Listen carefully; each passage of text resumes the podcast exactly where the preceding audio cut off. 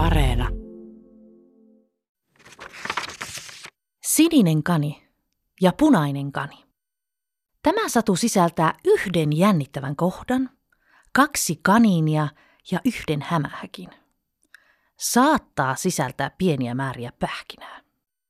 Olipa kerran kaksi kania. Sininen kani ja punainen kani. Ja kun sanon sininen kani, en toki tarkoita, että koko kani olisi ollut kauttaaltaan sininen. Mutta juuri oikeanlaisessa auringon valossa tämän kanin turkki näytti hohtavan hieman sinistä sävyä. Ja siksi sitä kutsuttiin siniseksi kaniksi. Ja ehkä arvaatkin, että sama koskee punaista kania. Kun aurinko laskiessaan osui juuri sopivasti, näytti siltä kuin punaisen kanin turkki olisi hehkunut kauniin punaisena. Joka tapauksessa. Eräänä päivänä, tai tarkkaan ottaen eräänä kesäkuisena keskiviikkona, sininen kani ja punainen kani olivat niityllä syömässä pajun oksia ja ratamon lehtiä, kuten ne tapasivat joka keskiviikko tehdä. Tai itse asiassa ne tapasivat tehdä niin joka päivä, paitsi sunnuntaisin, jolloin ne söivät omenanpuiden oksia ja ratamon lehtiä. Mihinkäs minä jäinkään? Aivan. Oli siis melko lailla tavallinen kesäkuinen keskiviikko.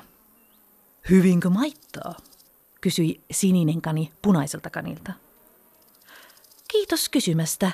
Vallan hyvin maittaa, vastasi punainen kani. Kuten huomaat, he olivat hyvin kasvatettuja ja kohteliaita kaneja.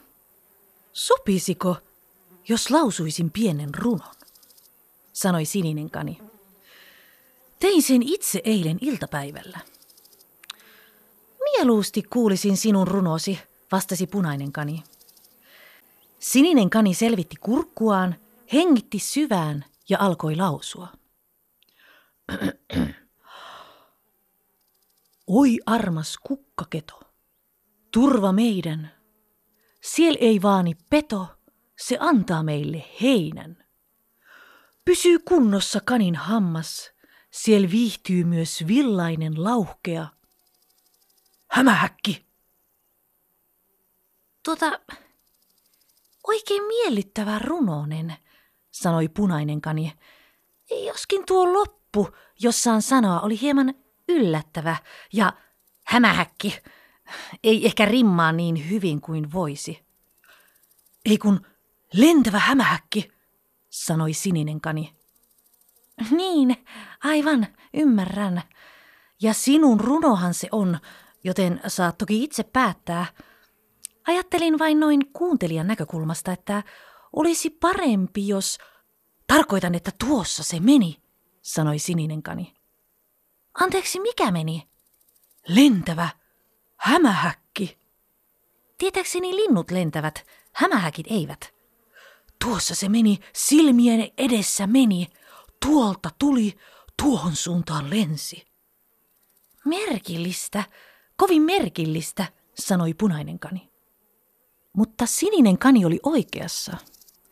Juuri sen lausuessa runoa – sillä hetkellä, kun runon viimeisen rivin, viimeisen riimin oli tarkoitus kajahtaa ilmoille, lensi kuin lensikin sinisen kanin silmien edestä hämähäkki.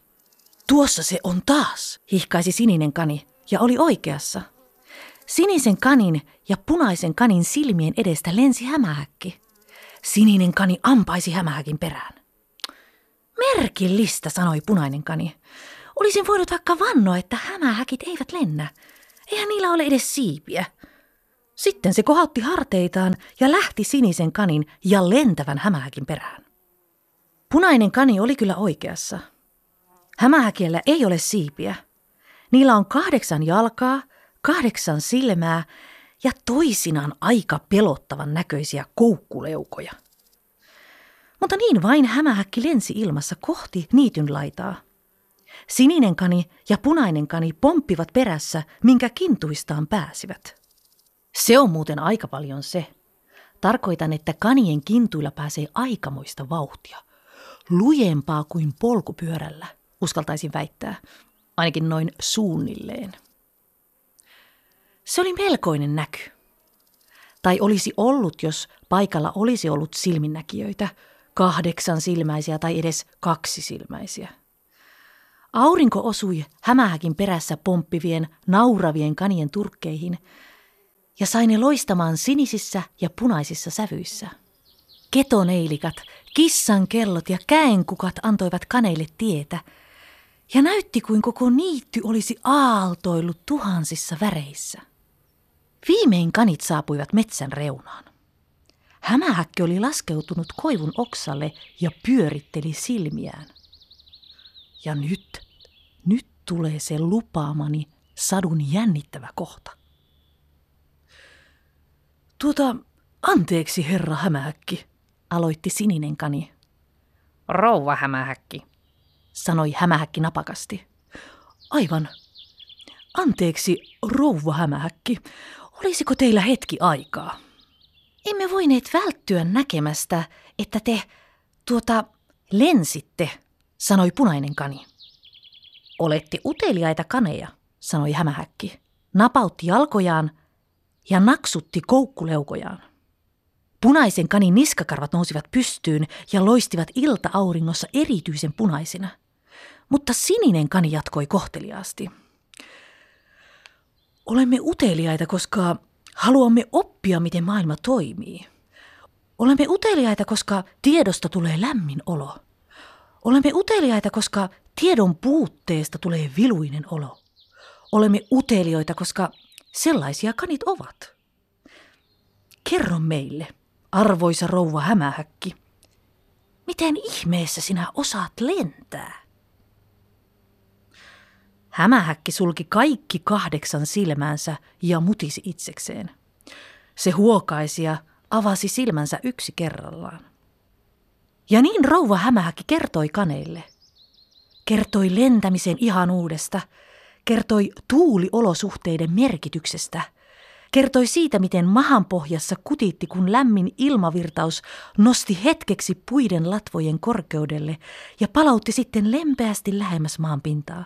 Se kertoi, miten se heittää seittiä ilmaan ja lähtee sen avulla ilmavirtausten matkaan. Se kertoo jotain myös sähkökentistä, joista on apua lentämisessä.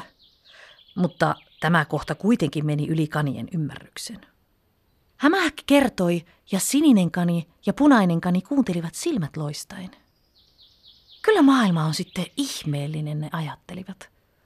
Kaunis ja ihmeellinen. Ai niin. Ne pähkinät. Melkein unohdin. Niitä ei nyt tässä sadussa ollut, sillä oravat olivat jemmanneet kaikki pähkinät piiloihinsa. Mutta lohdutuksena voin kertoa, että yksi lintu nimeltä pähkinähakki kiipeili sen samaisen koivun latvassa, jonka oksalla hämähäkki istui.